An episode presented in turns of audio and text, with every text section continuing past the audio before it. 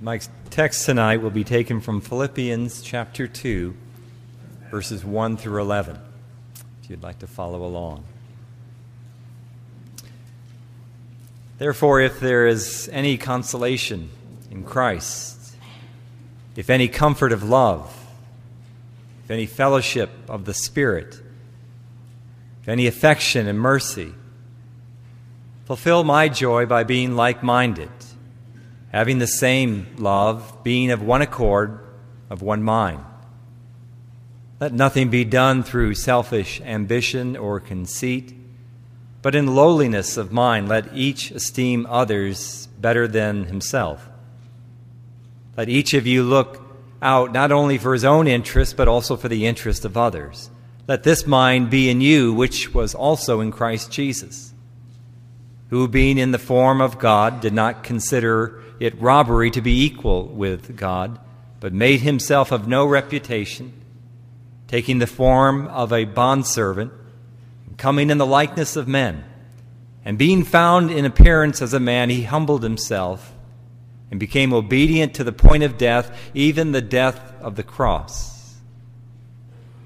Therefore, God has also highly exalted him and given him the name which is above every name, that at the name of Jesus, every knee should bow, of those in heaven, and of those on earth, and of those under the earth, and that every tongue should confess that Jesus Christ is Lord to the glory of God the Father. Here ends the reading of God's Word. In Presbyterian circles, the name of J. Gresham Machen is an honored one.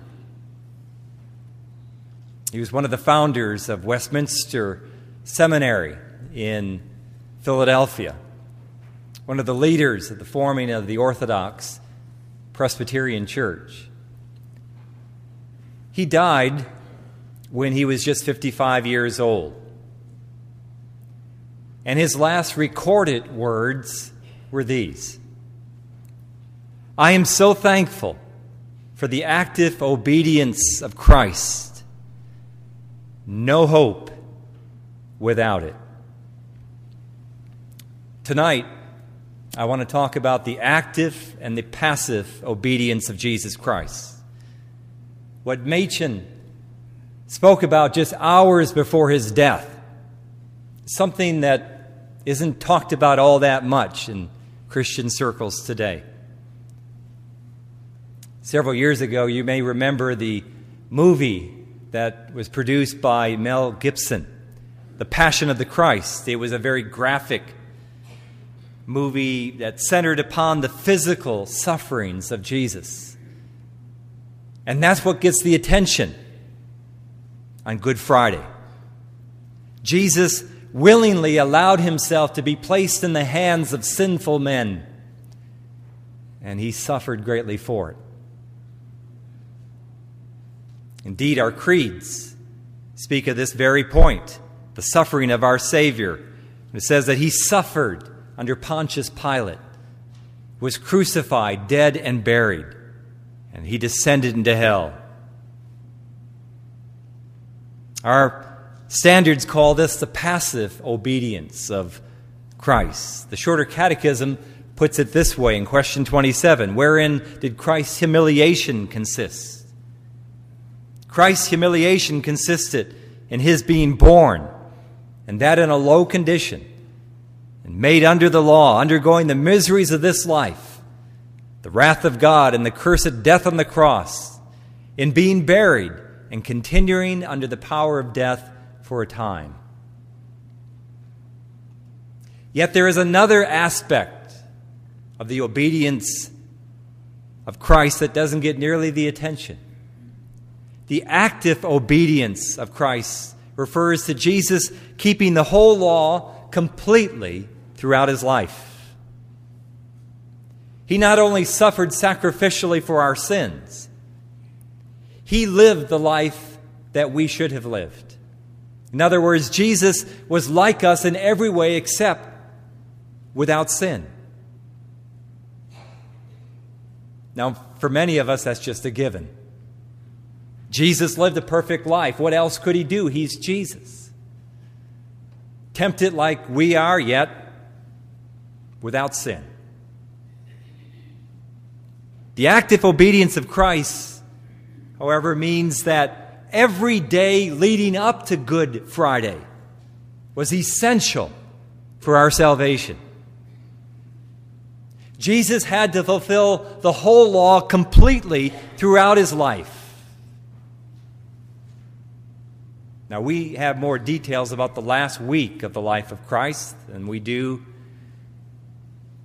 his entire three years of public ministry and maybe even the whole 33 years of his life.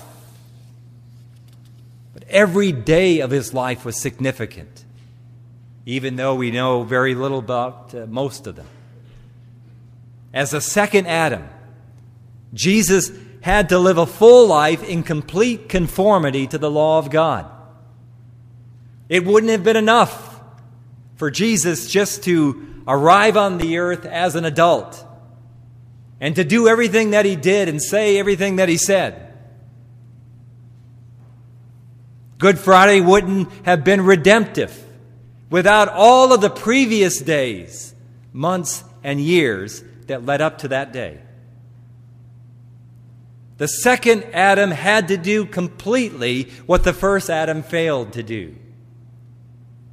And what was it that the first Adam failed to do? Oh, obey the only commandment that was given to him. Don't eat that one tree. Well, forbidden fruit is hard to resist. But that wasn't the only transgression of Adam. Adam and Eve both failed to glorify God in all that they did so that they could enjoy His presence forever. Obedience is more than just avoiding a particular act. Obedience, in the context of the covenant of life, meant being in relationship with the only true God who is absolutely holy. Obedience is summarized for us in the greatest of all the commandments. We should love the Lord our God with all of our heart, soul, mind, and strength. Obedience is treasuring God more than anything else. It's seeking first His kingdom and His righteousness. Obedience is finding out what pleases the Lord. Obedience is enjoying His presence. Jesus actively did this throughout His whole life. Obedience is so much more than just saying no to a particular sinful act. Obedience cannot be understood just in the negative. Obedience is what you do, not just what you avoid.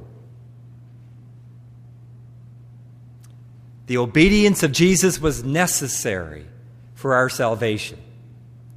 Theologians speak of the double imputation as it pertains to Christ. Our sins are imputed to Christ on the cross, and his righteousness is imputed to us who believe.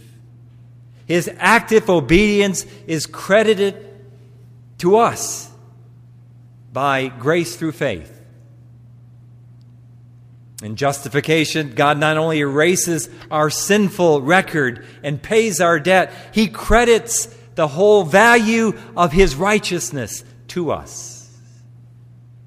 We need both the forgiveness of sins and the righteousness of Jesus in order to be saved. Without the active obedience of Christ, the best we would have is a do over, a mulligan, if you will. Our sins would be forgiven, but if we lack the righteousness of Christ, we're back to where Adam was in the Garden of Eden before the fall. We'd be without sin, but that would still be far short of the righteousness of Christ, and that won't get you very far. It certainly will not get you into heaven. R.C. Sproul likes to be provocative, and he was when he said this We are saved by works,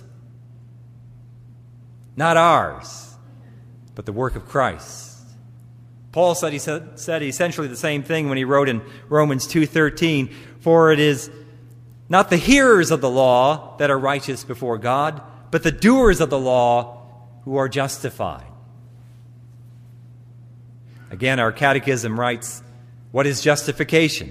Justification is an act of God's free grace, wherein he pardoneth all of our sins and accept, accepteth us as righteous in his sight."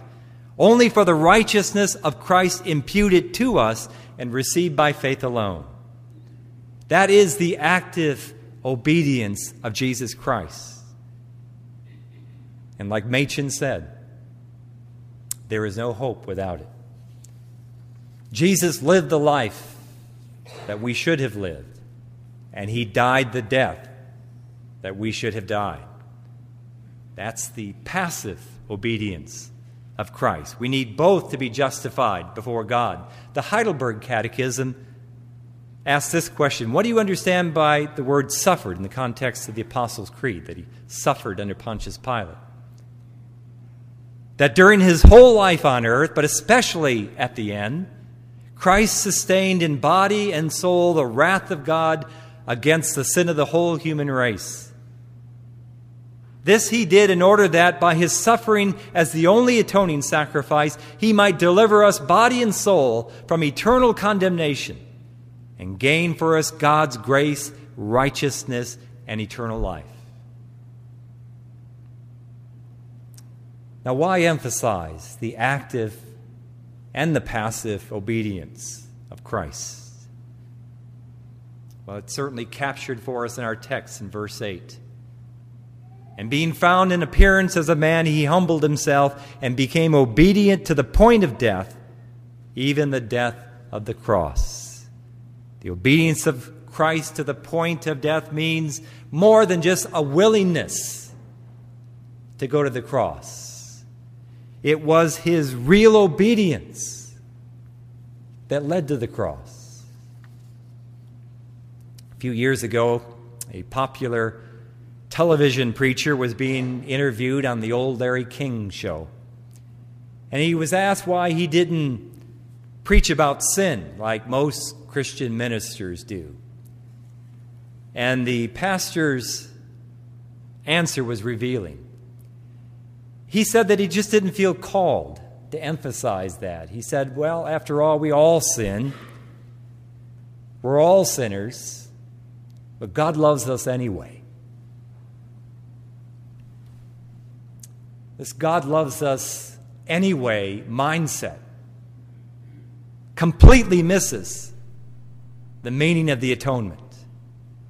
It makes God to be out like a kindly old grandfather who winks at our sin and says, Don't worry about it. Don't beat yourself up over that. I love you anyway. God hates sin. His nature abhors it. As light and darkness cannot coexist, neither can sin and righteousness dwell together. God's justice demands that sin be judged and paid for. There are no little sins in the sight of God's holiness. It was our sin that caused Jesus to cry out on the cross, Eli, Eli, lama sabachthani. My God, my God, why have you forsaken me? The death of Jesus on the cross is not meant to make us feel bad about our little transgressions. The death of Jesus is meant to cause us to see how useless it is to try to live a righteous life on our own. We'll either live delusional lives, thinking that we're better than we're not, than we are, or we'll give up the faith altogether. Martin Luther said this All of us are stuck in the muck of our own holiness and think that by our lives and works we can pacify God's judgment and earn a place in heaven. Tim Keller put it this way It's not your sins, just your sins, that will keep you out of the kingdom. It is your damnable good works. Thinking that the good that you have done will surely make up for the bad things that you've done, will keep multitudes out of heaven's gates. It will keep them far from the gospel and far from the meaning of the cross. Your righteousness and my righteousness are nothing but filthy rags. We need the righteousness of Jesus Christ. The ironic thing about the active and passive obedience of Christ is that when we give up our own attempts of trying to make ourselves worthy of heaven and trust solely on the work of Christ, we are more motivated to honor the Lord with our lives. See, there needs to be a congruence between what we confess and how we live.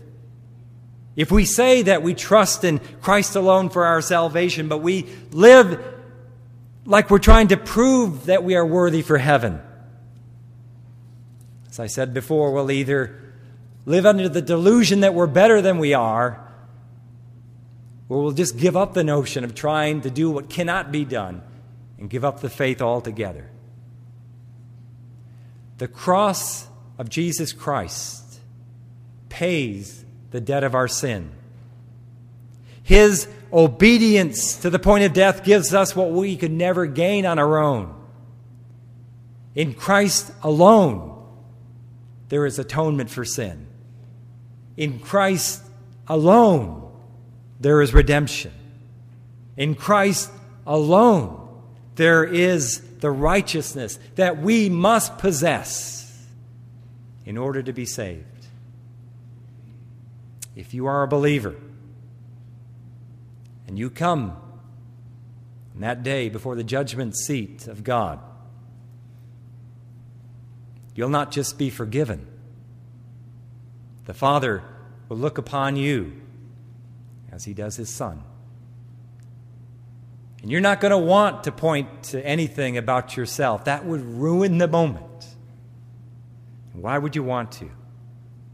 Point to Christ. That is your only hope. Let me close with another quotation from the Heidelberg Catechism. How are you righteous before God? Only by true faith in Jesus Christ.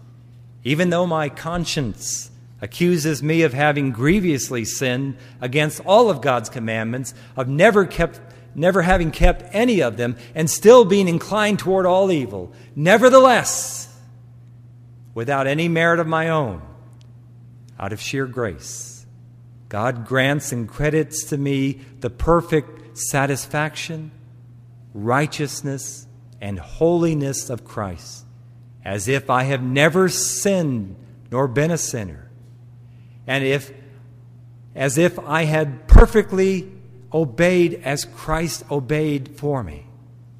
All I need do is accept this gift with a believing heart. Let us pray. Therefore, it says, God has highly exalted him and bestowed upon him the name which is above every name so that at the name of Jesus every knee should bow in heaven and on the earth and under the earth, and every tongue confess that Jesus Christ is Lord to the glory of God the Father.